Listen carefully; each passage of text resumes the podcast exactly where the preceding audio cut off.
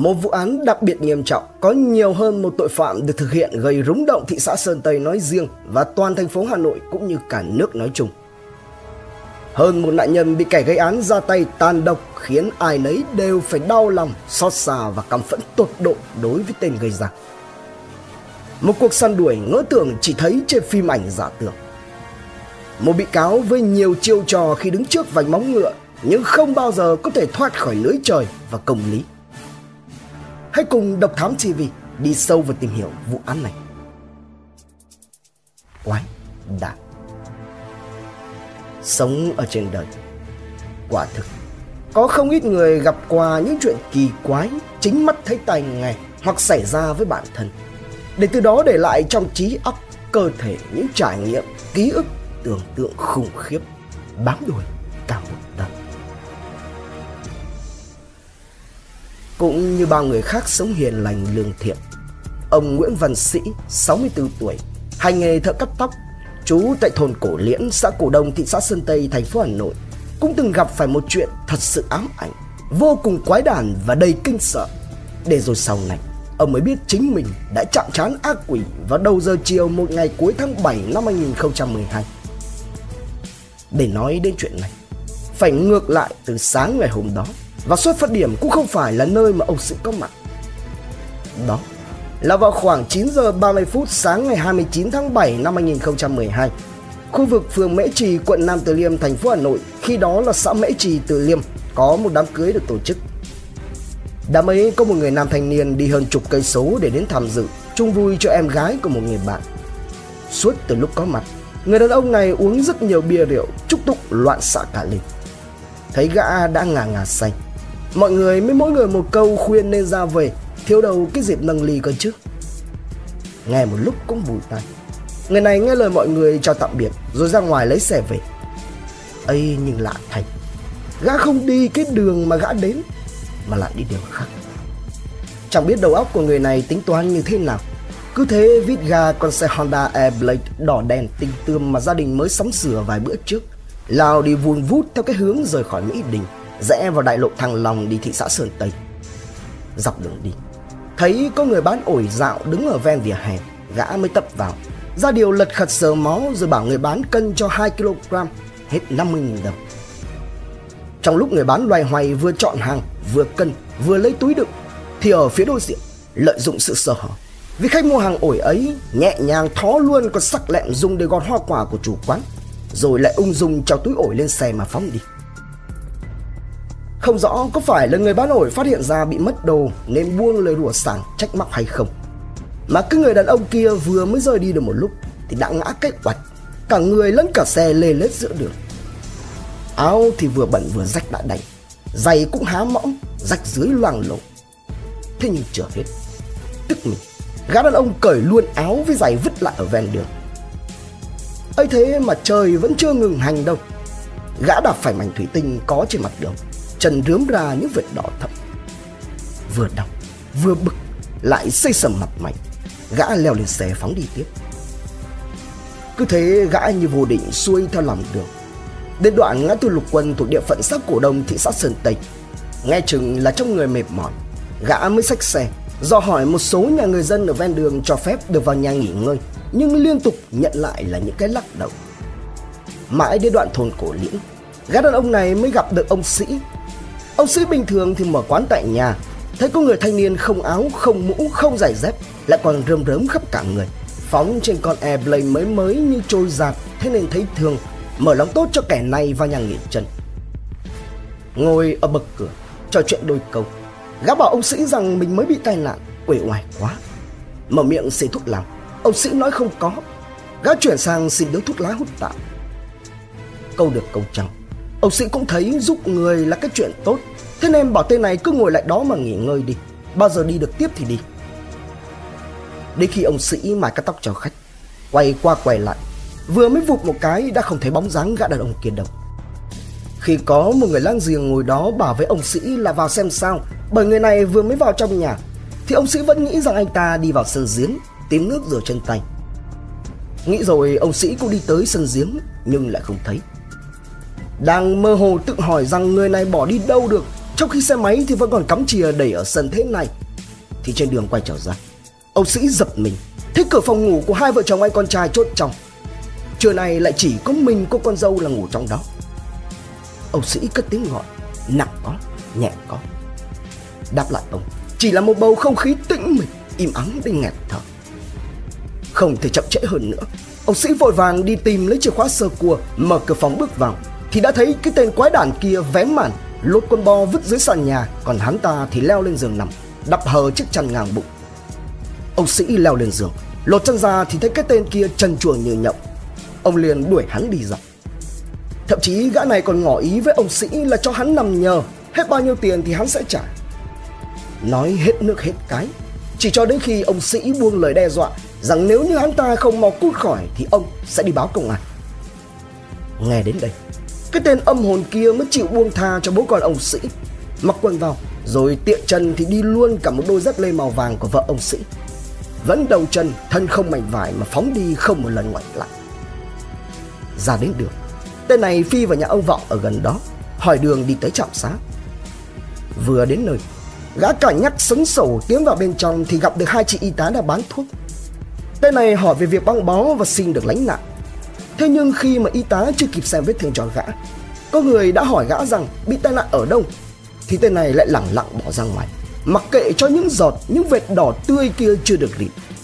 Vặn gà mà đi tiếp Về hướng thôn Triều Đông Cũng giống như cổ liễn Là một trong 14 thôn của xã Cổ Đông. Kinh Hoàng. Tạm gác lại câu chuyện của nhà ông Sĩ. Cách đó non 10 cây số một loạt những điều hãi hùng Kinh dị khác với mức độ khủng khiếp tăng tiến lên gấp cả ngàn lần Đã đưa hơn một số phận vào vòng xoáy nghiệt ngã chớ trêu Đau khổ và u ám không biết đến ngày nào mới chấm dứt. Ở thị xã Sơn Tây khi ấy có hai vợ chồng anh Hiền, chị Thủy sống hết sức lương thiện, hiền lành Làm nông nghiệp, quanh năm bám mặt cho đất, bán lưng cho trời. Cuộc sống xoay qua xoay lại thì cũng chỉ đủ ăn nên khi hai cô con gái ngày càng lớn thì cũng là lúc Mà cả hai người phải tính thêm nhiều kế sinh nhai khác. Hễ ai thuê gì là hai vợ chồng lại làm mấy Chẳng hề ngại ngùng, nề hà bất cứ việc gì. Miễn là kiếm được đồng tiền chính đáng. Tích cóp dần ra Vay thêm cả những người anh em bạn bè mỗi nơi một ít nữa. Hai vợ chồng Thủy hiện nay mới đủ vốn để mở lấy cho mình một gian hàng vật tư nông nghiệp, Túc tắc bán qua ngày, lời đồng rau đồng cháo hai cô con gái của nhà ấy thì ngoan lắm. Cô em là hà, rất đáng yêu, lém lỉnh. Mấy bốn tuổi đã biết tíu tít khoe hàng xóm rằng mình biết viết chữ o và sắp được đi mẫu giáo. Thậm chí còn ấp ủ cái mơ ước được trở thành người mẫu nữa cơ. Cô chị là ly 8 tuổi. Vừa chăm học lại biết trông em, phụ giúp bố mẹ việc nhà. Thế nhưng, một tai ương kinh hoàng đã ập xuống cả gia đình hạnh phúc ấy. Đến nỗi dù là trong mơ thì cũng chẳng bao giờ có bất cứ một ai có thể tưởng tượng ra được. Vào tầm giữa chiều ngày 29 tháng 7 năm 2012 Anh Khuất Văn Phương, Anh ruột của anh Hiền, Nhà ở sát vách, Thấy có người trong thôn thông tin rằng Ở phía trước cửa hàng vật tư nhà anh Hiền Có dựng một chiếc xe Airblade đỏ đen Trông mới mới, Hay còn cắm chìa khóa ở cổ chưa rút. Nghĩ rằng anh Hiền hoặc là khách đến mua hàng nhà em trai đáng trí, Chẳng may mất của oan thì sao? Thế nên anh Phương đã bảo con gái mình đang học lớp 7 chạy sang nhà xem có ai thì nhắc nhở. Nhưng chỉ thoáng trong một tích tắc như có điều gì đó mách bảo rồi gan anh Phương cứ nóng ran lên. Không an tâm, anh bảo cô con gái ở lại nhà còn mình thì trực tiếp đi xa. Anh sẽ không bao giờ có thể ngờ được rằng chỉ trong vài phút đồng hồ tiếp theo đây thôi anh sẽ được chứng kiến và nhận phải những kinh hoàng nào. Sang đến cửa hàng nhà anh Hiền anh Phương không thấy ai. Lạ lạ Anh mới tiến vào bên trong nhà để xem thế nào. Thì nào ngờ vừa mới bước vào trong, Anh Phương mặt cắt không còn lấy một giọt. Khi nhìn thấy Hà nằm trơ trọi giữa sàn nhà Ngay trên một vũng đỏ tươi lớn, Hay còn đang loang rộng ra từ từ. Giật mình, Anh Phương khi đó chỉ đơn giản nghĩ rằng Là có khi Hà chơi một mình, Không ai để ý nên chẳng may ngã đập đầu vào đâu đó Dẫn đến thương tích nặng nề như thế này. Vừa đến gần, lật người Hà lại định bụng là bế cháu gái đi cấp cứu thì khủng khiếp nối tiếp nhau. Từ phía trong buồng, lao ra một tên đàn ông không biết là ai. Ở chuông long thẳng, tay lầm lầm một con làm bếp sắc lẹm, bản dài khoảng từ 30 đến 40 cm. hung hăng lao đến vị trí của anh Phương mà xả một phát trúng sát màn tay trái rồi bỏ chạy thẳng ra đường. Chưa hết bàng hoàng thì thêm một lần nữa, con tim của anh Phương như ngừng đập khi tiếp tục cũng từ trong buồng có gã đàn ông tấn công anh chạy ra là Lê trong trạng thái mặt tái mét, tinh thần hoảng hốt, không có lấy một mảnh vải che thân, khóc nức nghẹn lên với những tổn thương ở vùng tam giác, trong khi hai bên đùi là những dòng đỏ tươi đang thi nhau rỉ xuống. Quá độ kinh hoàng, anh Phương bất giác chỉ hồ lên. Chị Trần Thị Oanh cũng là bác của hai cháu khi nghe thấy tiếng của anh Phương kêu lên, một mạch chạy đến nhà anh Hiền xem có chuyện gì thì cũng bàng hoàng không kém. trước tình thế cấp bách, anh Phương vội vàng bế Hà đi cấp cứu trước, còn chị Oanh thì đảm nhiệm việc đưa Ly đi cấp cứu. Săn thú Lại về phần tên điên phát tiết kia, vẫn trong trạng thái tông ngông thong lòng ấy, sau khi ra tay với anh Phương, vội vàng quấn một chiếc áo sơ mi ngang hông để che hạ bộ, rồi chạy ra cửa định nhảy lên chiếc xe phóng đi giống như gã đã làm tại nhà ông Sĩ thì nào ngờ. Trong khoảng thời gian anh Phương tiến vào nhà anh Hiền để xem xét tình hình, thì vợ anh Phương ở phía bên ngoài, chị Phan Thị Bình, đã nhanh tay rút chiếc chìa khóa của chiếc xe Airblade vì sợ mất. Chính hành động này của chị Bình đã vô tình tước đi phương tiện tẩu thoát của tên ác quỷ, khiến cho hắn ta điên lên, đạp đổ chiếc xe rồi chuyển hướng bỏ trốn. Tên này chạy đến bờ rào, bỏ lại công cụ gây án với anh Phương ở vị trí cách hiện trường khoảng 60 mét, rồi nhảy lên đồi sắn của nhà hàng xóm. Từ đây hắn ta chạy thêm một đoạn hướng đi xuống đồi thì gặp được ông Trần Mạnh Hải 51 tuổi là một người dân trong khu vực. Thấy ông Hải, gã điên rồ này gào lên với vẻ hốt hoảng rằng Bác ơi, cứu cháu với, cháu sắp đi rồi. Ông Hải mất một giây để quan sát và hiểu về chuyện gì đang xảy ra. Nhìn người thanh niên cởi trần, phần dưới quấn nham nhở chiếc áo sơ mi, trên mặt lấm tấm những vệt đỏ thẫm, còn phía sau là đám đông la ó đuổi theo. Nên ông Hải nghĩ chắc là thanh niên bục nhau nên cũng đứng tránh sang không chặn đường. Khi vừa chạy khỏi quả đồi xuống đến đường cái, tên này bỗng nhiên bắt gặp cái cảnh chị Oanh đang lái xe máy chở theo một người phụ nữ trên tay bế ly đi cấp cứu, vừa rời khỏi nhà được khoảng 200 mét. Bắt gặp một tên đàn ông không mặc gì, áo sơ mi thì quấn ngang bụng. Linh tính mách bảo chị đây là kẻ đã gây ra tội ác nên không chần chừ. Giây phút chạm mặt, chị Oanh đã chi hô lên để cho bà con cùng biết bắt lấy cái tên khốn kiếp kia. Bị chị Oanh phát giác, tên này sấn sổ xông tới chặn đường, vươn tay ngoài người định cướp xe máy. Nhưng do đã có sự chuẩn bị nhất định cùng với ý chí quật cường, chị Oanh đã giằng lấy chiếc áo sơ mi quấn ngang bụng hắn. Bị phản kháng bất ngờ trong khi mình lại là người tấn công, tên đàn ông đó vội vàng giật lại chiếc áo rồi tiếp tục bỏ chạy. Tưởng rằng hắn ta đã buông thà và tiếp tục cút thẳng thì nào ngờ, vừa mới bỏ đi được khoảng có 20 mét, vẫn trong cái cảnh tượng bàng hoàng của tất cả mọi người. Vợ chồng anh Bùi Văn Hùng đi xe máy ngang qua đã trở thành mục tiêu tiếp theo của hắn. Tên này lao đến cặp vợ chồng toan giật xe thì liền bị anh Hùng cầm lái phản ứng lại. Trong tâm thế phải chạy trốn cho bằng được, tên cầm thú định bụng chuyển hướng tấn công sang người vợ ngồi ở sau. Thế vậy, chị Oanh lại tiếp tục chi hô to hơn nữa khiến cho dân làng tụ tập lại ngăn cản và xua đuổi. Tên tội phạm tiếp tục bỏ chạy. Ngay ở cái thời điểm buông tha cho chiếc xe máy của vợ chồng anh Hùng, thấy có một chiếc xe ô tô đi ngược chiều đang mở kính ghế sau. Do gặp phải đám đông nên bắt đầu giảm tốc chậm chậm thì hắn ta liền chớp lấy cơ hội bám vào trần xe rồi đu người nhảy vào ghế sau. Từ đây, tên này nhòi lên phía trước định giật lấy chìa khóa xe ô tô và khống chế người cầm lái. Nhưng rất may là anh tài xế 36 tuổi đã kịp phản ứng, tắt máy, rút chìa khóa và nhanh tay mở cửa bỏ ra ngoài. Thế là hết đường chạy. Chiếc xe ô tô đó không khác gì giống một cái hộp giam hắn lại. Phía bên ngoài là đông đảo bà con nhân dân đang vây hãm, bịt sạch mọi lối thoát và tên này thì chỉ còn cách cố thủ bên trong xe Vùng vẫy Giống như một con thú hoang độc ác bị xa bẫy. Một con cá độc bị mắc cạn vậy. Rất nhanh sau đó Cơ quan công an và lực lượng chức năng đã lập tức có mặt tại hiện trường Nơi bắt sống con cầm thú. Ngay sau khi bị bắt Nhân thân của tên tội phạm đã nhanh chóng được làm rõ. Hắn là Đặng Trần Hoài Sinh năm 1986 Trú tại phường Dương Nội, quận Hà Đông, thành phố Hà Nội. Hoài là con thứ hai trong một hộ thuộc hàng khá giả có nhà cao cửa rộng.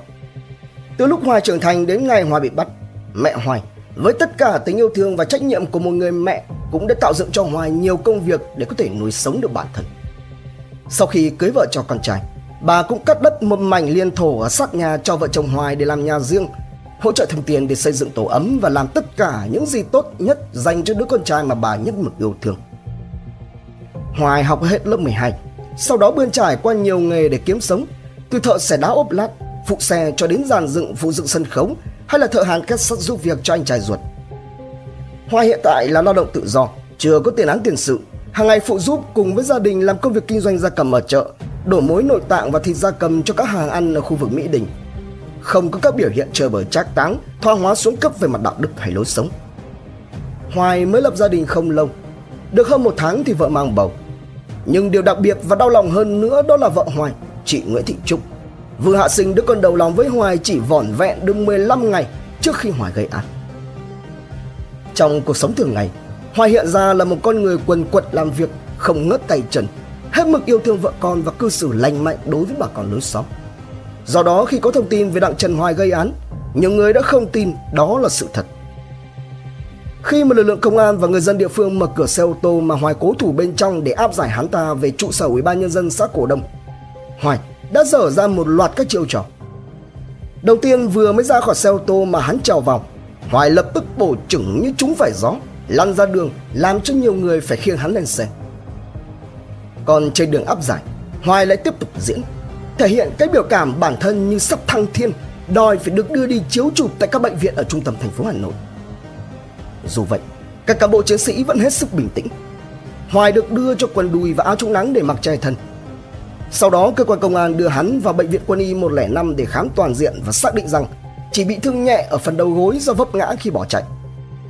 Đến tận khi chui vào thùng của chiếc xe ô tô đặc trùng để về trại tạm giam của công an thành phố Hà Nội thì Hoài vẫn cố ngoái đầu lại nhờ một người cán bộ công an nhắn giúp cho vợ mình rằng hãy giữ gìn sức khỏe và yên tâm nuôi con.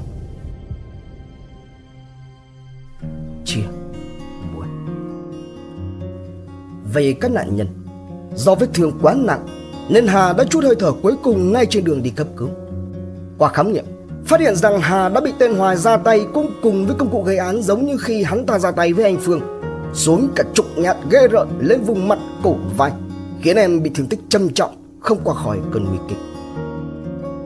Ngay trong đêm, sau khi khám nghiệm, Hà đã được người thân đưa về nhà và tổ chức mai táng lúc 1 giờ sáng ngày 30 tháng 7 cho dù trời ngày hôm đó mưa rất to nhưng vẫn có tới cả trăm người hàng xóm, họ hàng đến để chia buồn với gia đình anh Hiền, chị Thủy. Niềm mơ ước được trở thành người mẫu và chỉ ít ngày nữa thôi được đi học để biết thêm mặt chữ của Hà đã vĩnh viễn phải gác lại. Ai cũng đau xót khổ nguội. Anh chị phải chia ra. Anh thì vào viện với con lớn, còn chị thì ở nhà để lo hậu sự cho con út.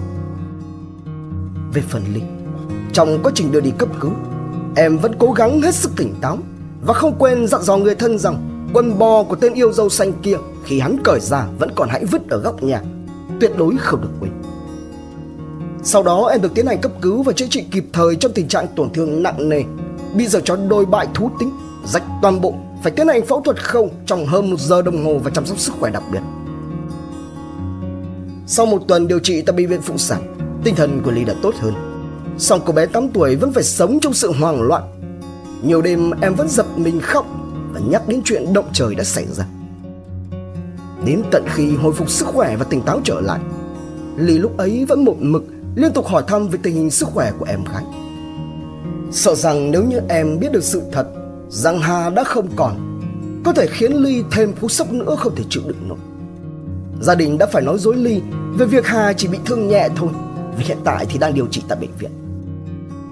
Nhưng việc ấy thì cũng rất khó khăn, đặc biệt là đối với một cô bé thông minh như linh. Em hỏi tại sao rằng Hà bị như vậy, bố lại không chăm mà suốt ngày ở viện với em.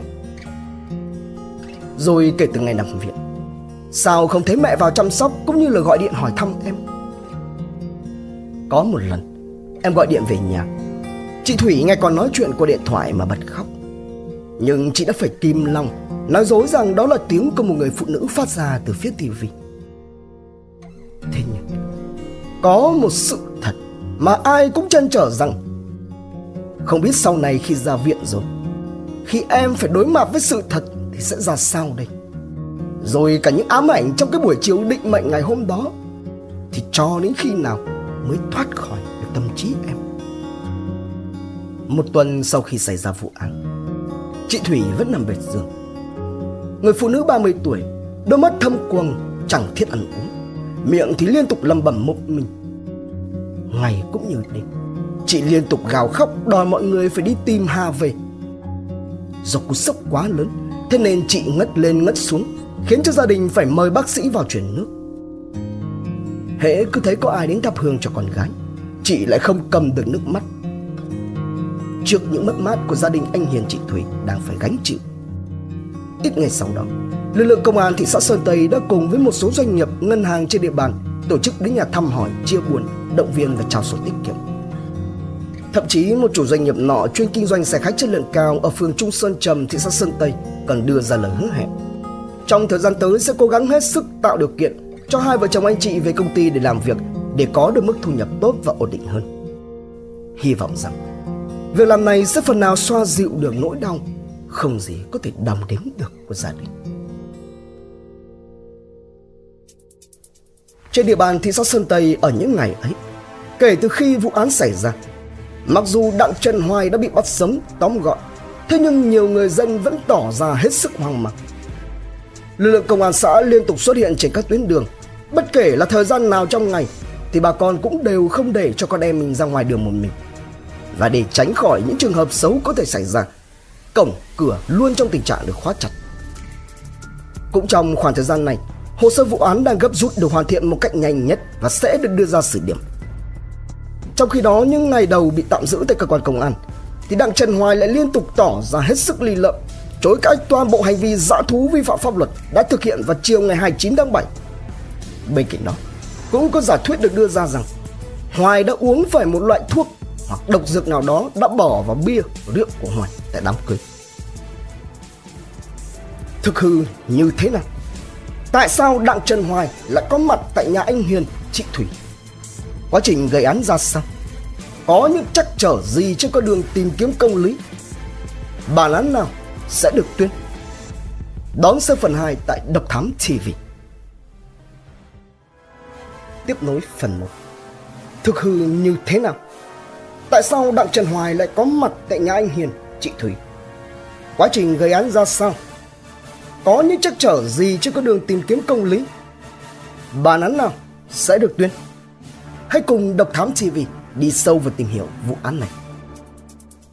Thực hư Đối diện với các điều tra viên dày dạn kinh nghiệm trên bàn làm việc, sau nhiều giờ đồng hồ đấu trí khai thác tại công an thị xã Sơn Tây, cuối cùng Đặng Trần Hoài đã phải thừa nhận hành vi vi phạm pháp luật của mình.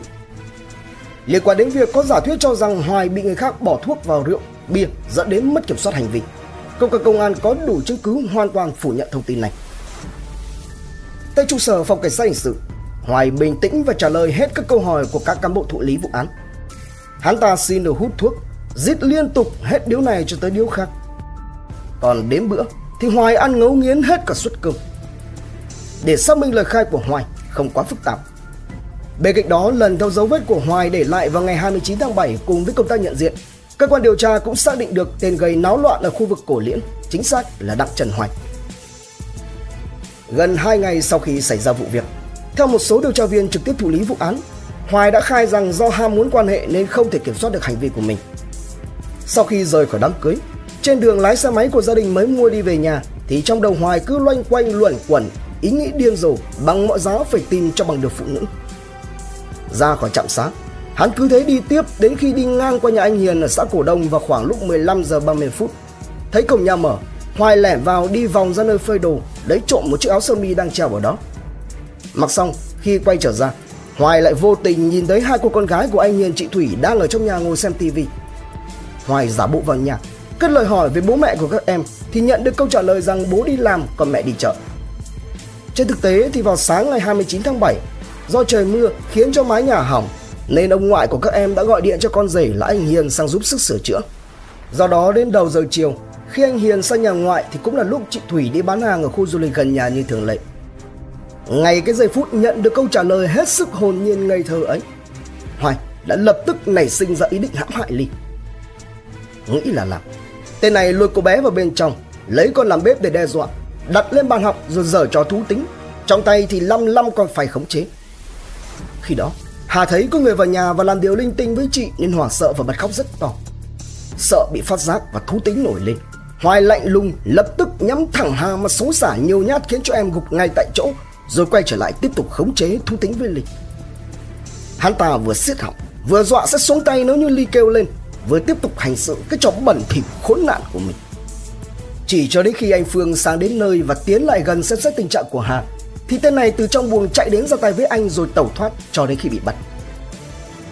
Tất cả lời khai của mình, Hoài đều rõ ràng danh mạch một chuỗi các hành vi phạm tội, nhưng lại không thể giải thích được về mục đích động cơ từ việc vào nhà ông sĩ cởi hết quần áo cho đến khi gây án ở nhà anh Hiền.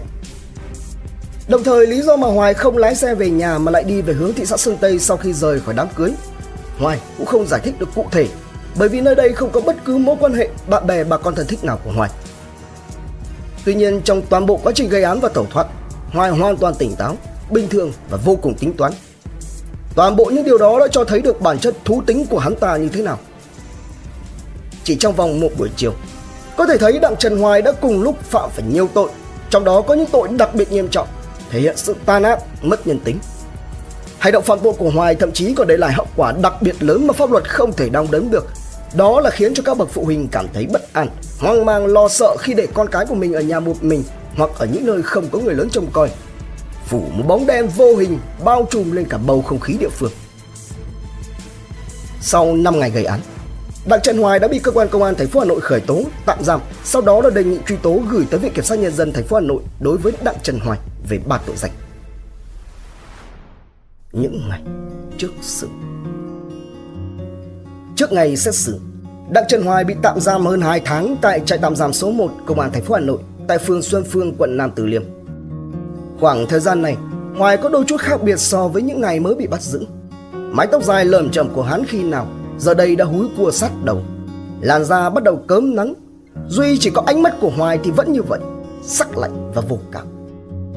Trên cổ hắn lốm đốm những vết sẹo trắng đã lên da non, mà theo lời Hoài thì đó là dấu tích trận đòn của người dân khi không nén nổi sự căm giận trước tội phạm của hắn. Những đêm trong trại tạm giam, Hoài kể rằng hắn ta nằm mơ nhìn thấy khuôn mặt của người bị hắn xuống tay. Người đó dọa sẽ siết Hoài đến ngừng thở. Rồi lúc giật mình tỉnh dậy, người hắn túa ra mồ hôi. Những cơn ác mộng không chỉ đến với Hoài hàng đêm, mà ngay cả ở ban ngày, cứ đặt lưng xuống là hắn mơ có người đấm thúc ở lưng, còn buổi chiều thì buồn nôn và thốc tháo.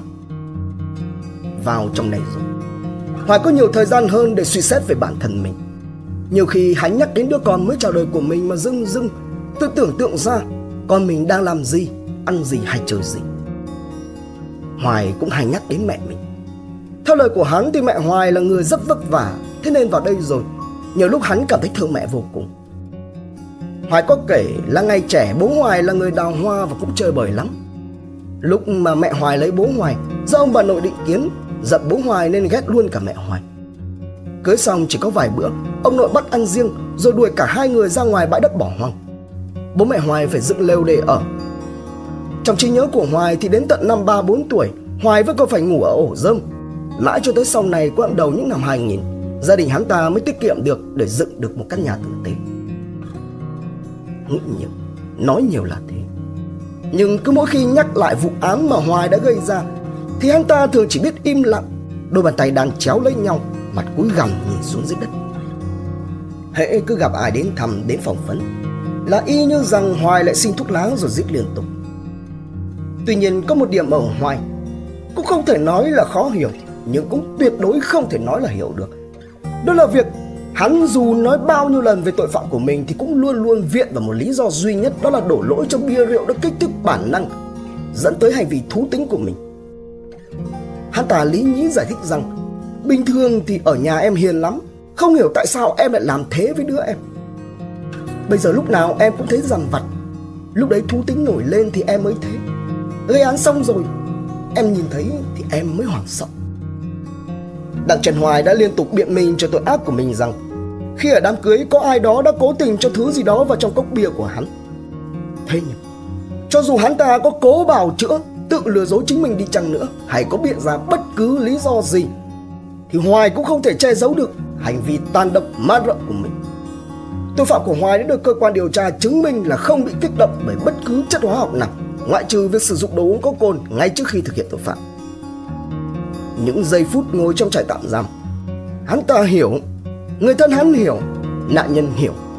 gia đình nạn nhân hiểu và toàn xã hội hiểu rằng chẳng có gì có thể bù đắp được những việc mà Đặng Trần Hoài đã gây ra, những vết lằn ranh giới hạn bởi hai chữ con người mà hắn đã vượt qua. Sẽ chẳng còn gì có thể nói được nữa. Thế rồi, trước khi phiên tòa xét xử dự kiến được tổ chức khoảng một tuần, gia đình Đặng Trần Hoài cùng với mẹ của Y đã tìm tới gia đình người bị hại để chia buồn và tự nguyện bồi thường số tiền là 200 triệu đồng để khắc phục một phần hậu quả thay cho con trai mình. Cùng với đó mẹ Hoài đã làm một lá đơn thống thiết gửi tới tòa trình bày về vấn đề bệnh tật của Đặng Trần Hoài. Lá đơn khá dài nhưng đại ý là vào năm 12 tuổi, Hoài bị một viên ngói rơi vào đầu. Từ 12 tuổi cho tới nay Hoài có biểu hiện thần kinh như là hay nói nhiều hay nói một mình. Ở hồi học cấp 3, đi học phụ huynh, cô giáo bảo rằng Hoài bị thần kinh, nhưng do bận rộn thế nên gia đình chưa cho Hoài đi khám. Vâng, Vật kịch cỏ quay Ngày 25 tháng 10 năm 2012, phiên tòa xét xử sơ thẩm được tổ chức do Phó Tránh tòa hình sự Nguyễn Quốc Thành khi đó làm chủ tọa. Về phía bị cáo, luật sư Nguyễn Anh Thơm được tòa chỉ định bào chữa. Đây cũng là phiên tòa đánh dấu việc đã một khoảng thời gian dài kể từ sau vụ án Nguyễn Đức Nghĩa ở thành phố Hà Nội mới có một phiên xử mà dư luận lại quan tâm đến như vậy bởi sự tàn độc của kẻ gây án và bởi vì các nạn nhân còn quá ít tuổi. Vụ án Nguyễn Đức Nghĩa đã được Độc Thám TV đưa và đăng tải trong các số video từ ngày 23 tháng 11 năm 2020 đến ngày 29 tháng 11 năm 2020. Quý vị khán thính giả có thể tìm lại để tìm hiểu. Quay trở lại với phiên tòa xét xử Đặng Trần Hoành. Từ sáng sớm ngày 25 tháng 10 năm 2012, đã có hàng trăm người dân đứng chật cả vỉa hè trước cổng tòa nhân dân thành phố Hà Nội và trong tất cả câu chuyện của họ đều thể hiện lên sự căm phẫn tột độ đối với kẻ gây án. Và cũng đã lâu lắm rồi các lực lượng bảo vệ phiên tòa mới phải lại vất vả một cách quá sức như vậy. Bởi bị cáo đã chống đối bằng cách lăn lộn, gào khóc và câm lặng tuyệt đối không hé răng trả lời bất kể câu hỏi nào của hội đồng xét xử, kể cả của luật sư, người đã được tòa chỉ định bào chữa cho y. Có vẻ như một kịch bản cố tình cò quay khi ra tòa đã được bị cáo Đặng Trần Hoài chuẩn bị một cách kỹ lưỡng, hòng trì hoãn việc xét xử. Ngay từ khi trích xuất khỏi trại tạm giam dẫn giải đến tòa, Lực lượng dẫn giải cho biết rằng bị cáo có sức khỏe và tâm lý hoàn toàn bình thường. Rồi trên xe tới tòa, bị cáo còn nói với luật sư bảo chữa rằng Cháu biết với tội trạng của cháu thì chắc chắn sẽ phải chịu án nặng nhất thôi. Thoát làm sao được. Thậm chí khi bị dẫn ra khỏi xe tù, trước cả một rừng ống kính máy ảnh, máy quay phim của các nhà báo, bị cáo vẫn còn biết cúi gập người xuống, cố giấu đi khuôn mặt mình và bước rất nhanh như là một cách chạy trốn khỏi dư luận. Hay là khi phiên xử chưa được bắt đầu, được ngồi chờ trước vành móng ngựa, bị cáo vẫn ngoái lại phía sau để tìm mẹ và thi thoảng có liếc trộm tới gia đình người bị hại. Thế nhưng, ngay từ lúc mà vị đại diện viện kiểm sát công bố bản cáo trạng, thì Hoài lại bắt đầu cò quay. Cắt ngang lời của viện kiểm sát, Hoài oai oái cơ mệt và đòi được ngồi thay vì phải đứng trước vành móng ngựa nghe đọc bản cáo trạng giống như quy định của pháp luật tố tụng hình sự. Và bị cáo, ngang nhiên cho dù không được sự đồng ý của chủ tọa phiên tòa, vẫn cứ thế ngồi xuống ghế Đưa hai tay bám chặt lấy vành móng ngựa Còn đầu thì gục xuống đúc lưỡi. Miệng kêu liên tục làm nhảm Đau đầu quá, đau đầu quá. Kết thúc phần thủ tục đọc cáo trạng Khi vị chủ tọa phiên tòa hỏi rằng Bị cáo có nghe rõ nội dung bản cáo trạng hay không? Thì bị cáo lại oai oái kêu lên Không nghe đấy gì cả. Đám đông ở phía dưới phòng xử ồn lên Phẫn nộ. Việc nếu như không nghe thấy thì sao còn trả lời được đây? Rồi tới phần thẩm vấn. Trước tất cả các câu hỏi của hội đồng xét xử, bị cáo đều im lặng. Kể cả khi hội đồng xét xử cho phép luật sư bào chữa cho bị cáo xét hỏi bị cáo, thì y cũng vẫn như vậy. Không trả lời các câu hỏi của vị luật sư biện hộ cho mình. Nhưng bị cáo không hiểu một điều rằng kịch bản co quay im lặng nếu như có hòng trì hoãn phiên tòa này của bị cáo chỉ làm gia tăng thêm sự phẫn nộ của dư luận lên thêm bội phần. Và rồi hội đồng xét xử đưa ra lời khẳng định Hành vi không khai báo của bị cáo tại phiên tòa thể hiện thái độ cố tình chống đối. Bởi thế mà chiều theo các quy định của pháp luật, phiên xử vẫn tiếp tục được tiến hành. Liên quan đến từng hành vi, hội đồng xét xử đã cho công bố toàn bộ các lời khai của bị cáo tại cơ quan điều tra được thu thập một cách đúng pháp luật có trong hồ sơ vụ án. Có vẻ như đã thấy rằng kịch bản câm lặng tỏ ra không có mấy tác dụng. Sau khi hội đồng xét xử kết thúc phần xét hỏi, chuyển sang phần luận tội, thì bị cáo tỏ ra thái độ chống đối quyết liệt hơn. Thay vì gục mặt xuống vành móng ngựa Bị cáo bắt đầu la hét lớn Cháu đau đầu quá các bác ơi Cho cháu nghỉ thôi Và trườn ra khỏi ghế ngã ngồi xuống dưới sàn Điều này khiến cho lực lượng dẫn giải và bảo vệ phiên tòa với khoảng 30 chiến sĩ cảnh sát đã tỏ ra khá chuyên nghiệp khi ứng phó với những tình huống như vậy. Bị cáo lập tức được sốc nách ngồi dậy, trở lại tư thế ban đầu. Phiên tòa thì vẫn được tiếp tục, còn bị cáo thì vẫn gục đầu cầm lặng. Trải qua suốt nhiều tiếng đồng hồ vật vã là vậy, nhưng rất bất ngờ và nực cười là việc được nói lời sau cùng trước khi tòa và nghị án. Thì bị cáo lại đứng bật dậy nói rõ ràng rành mạch rằng xin cho mình được sống, được có cơ hội để làm lại cuộc đời. Và cũng chính vào lúc này, và cái cò quay kia của bị cáo có vẻ như đã đi đến hồi kết. Về bệnh tật của bị cáo như trong lá đơn của mẹ bị cáo gửi, dù nói là vậy nhưng đến khi ra trước tòa, bà lại chỉ xuất trình được sổ khám bệnh từ năm 2005, tức là 7 năm trước khi Hoài gây án ở bệnh viện tỉnh Hà Tây. Hội đồng xét xử đặt ra câu hỏi về sự vô lý này, rằng tại sao trong đơn bà khẳng định chưa cho Hoài đi khám mà bây giờ lại đưa ra sổ khám bệnh. Thì mẹ bị cáo cho rằng con mình đau đầu mất ngủ nên đi khám. Thế nhưng tới khi xem sổ khám bệnh, hội đồng xét xử đọc lại nội dung mà bác sĩ kết luận bệnh nhân Hoài lúc đó 19 tuổi là bị đau ngực, khó thở, chuyển đông y khám. Hội đồng xét xử đưa ra phân tích rằng kết luận của bác sĩ về bệnh tật của bị cáo không liên quan đến thần kinh. Nghe đến đây, mẹ bị cáo chỉ có biết im lặng, không tranh luận hoặc là cung cấp thêm một bằng chứng nào nữa. Hội đồng xét xử cũng đã công bố lời khai của cha đẻ và anh ruột bị cáo, trong đó xác nhận rằng bị cáo không mắc bệnh lý gì về thần kinh. Khép lại phiên tòa. Hội đồng xét xử khẳng định bị cáo đã lại ra lý do bị đau đầu để không khai trước tòa Tuy nhiên trước các chứng cứ tài liệu lời khai của người liên quan tại tòa, hội đồng xét xử xác định bị cáo Đặng Trần Hoài đã phạm vào các tội danh như viện kiểm sát đề nghị truy tố, tuyên phạt tổng hợp mức án là tử hình. Quá 12 giờ trưa cùng ngày, từ tù Đặng Trần Hoài bị hơn 30 cảnh sát áp giải ra khỏi phòng xử, chuyển lên xe thùng đang nổ máy chờ sẵn. Lúc này, y chẳng còn giờ cho nữa mà chỉ còn biết khóc, rơi những giọt nước mắt muộn màng. Và cái co quay của Hoài đã chính thức hạ màn. bản án cuối cùng. Hơn 10 ngày sau bản án sơ thẩm, từ tù Đặng Trần Hoài kháng cáo toàn bộ bản án. Y cho rằng án tử đối với mình là quá nặng, trong khi gia đình đã bồi thường hơn 200 triệu đồng cho nhà bị hại. Ngoài ra, bản thân Y chưa có tiền án tiền sự, lần đầu phạm tội. Gia đình có người tham gia cách mạng nên muốn được giảm án, làm lại cuộc đời. Sau đó ít lâu, gia đình bị hại cũng có gửi đơn tỏ ý khoan dung, mong rằng tòa xem xét giảm nhẹ hình phạt anh Hiền cho rằng mặc dù nỗi đau mà Hoài gây ra cho gia đình anh là quá lớn, nhưng dẫu sao, hoàn cảnh của nhà Hoài cũng rất đáng thương. Hoài gây án bởi vì say rượu không làm chủ được bản thân. Giờ Hoài ra đi sẽ bỏ lại vợ trẻ con thơ nhèo nhóc. Vì vậy, gia đình bị hại xin giảm nhẹ để Hoài có được cơ hội làm lại cuộc đời. Cuối cùng, vào ngày 17 tháng 1 năm 2013, Tòa Nhân dân tối cao tại Hà Nội mở phiên tòa xét xử phúc thẩm ở phiên tòa này khác với phiên tòa sơ thẩm, bị cáo trông đã mập mạp hơn và không còn diễn trò cò quay nữa. Bị cáo dõng dạc, ranh mạch, trôi chảy trả lời hết từng câu hỏi một. Cho đến khi chủ tọa phiên tòa hỏi rằng bị cáo có mong muốn gì nữa không thì bị cáo nói rằng con của bị cáo còn nhỏ, bị cáo mới phạm tội lần đầu, ông nội có nhiều chiến công, còn bà ngoại là liệt sĩ. Bị cáo ăn năn hối lỗi. Trong những ngày tháng ở trại giam, bị cáo luôn thực hiện tốt những nội quy quy chế của trại giam bị cáo vô cùng ăn năn hối hận. Bị cáo xin chủ tọa và đại diện viện kiểm sát thư ký linh động giảm nhẹ tội cho bị cáo để có cơ hội làm lại cuộc đời.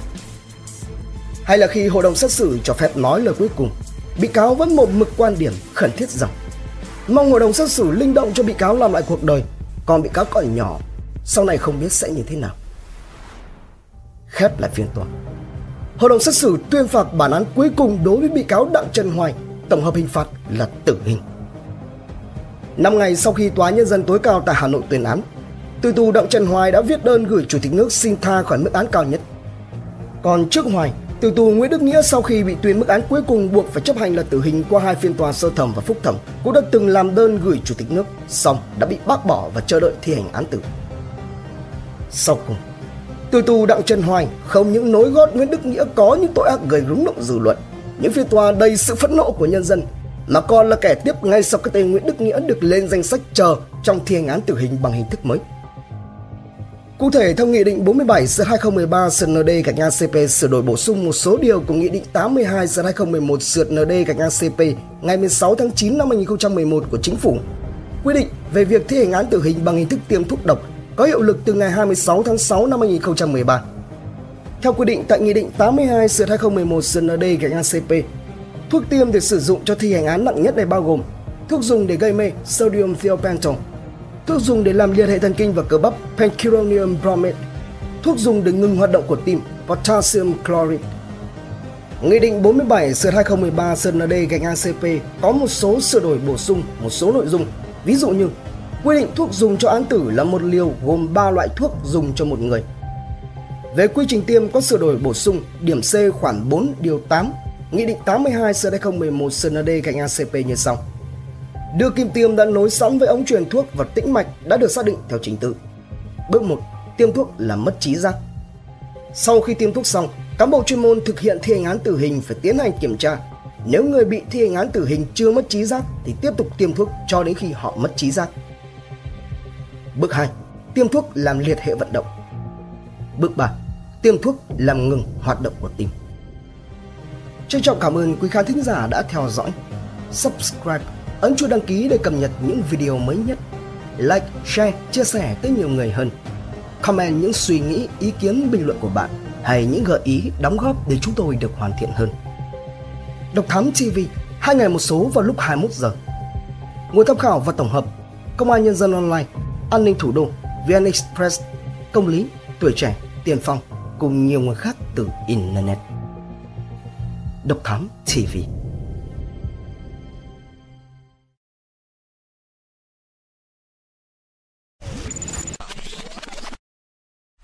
Theo dõi những nội dung vô cùng hữu ích và thú vị trên YouTube qua hệ thống kênh của Passion Studio. Ghé thăm kênh Độc Đáo TV để theo dõi những thông tin kinh tế, tài chính, kinh doanh, khởi nghiệp. Đến với Độc Lạ TV để khám phá những câu chuyện độc đáo và kỳ lạ. Khám phá những vụ án kinh điển và bí ẩn, cập nhật tin tức an ninh nóng hổi cùng Độc Thám TV hay tìm hiểu về lịch sử Việt Nam qua Bí ẩn sự Việt cùng nhiều kênh YouTube bổ ích khác đang được xây dựng và hoàn thiện mỗi ngày. Fashion Studio mang đến những giá trị thiết thực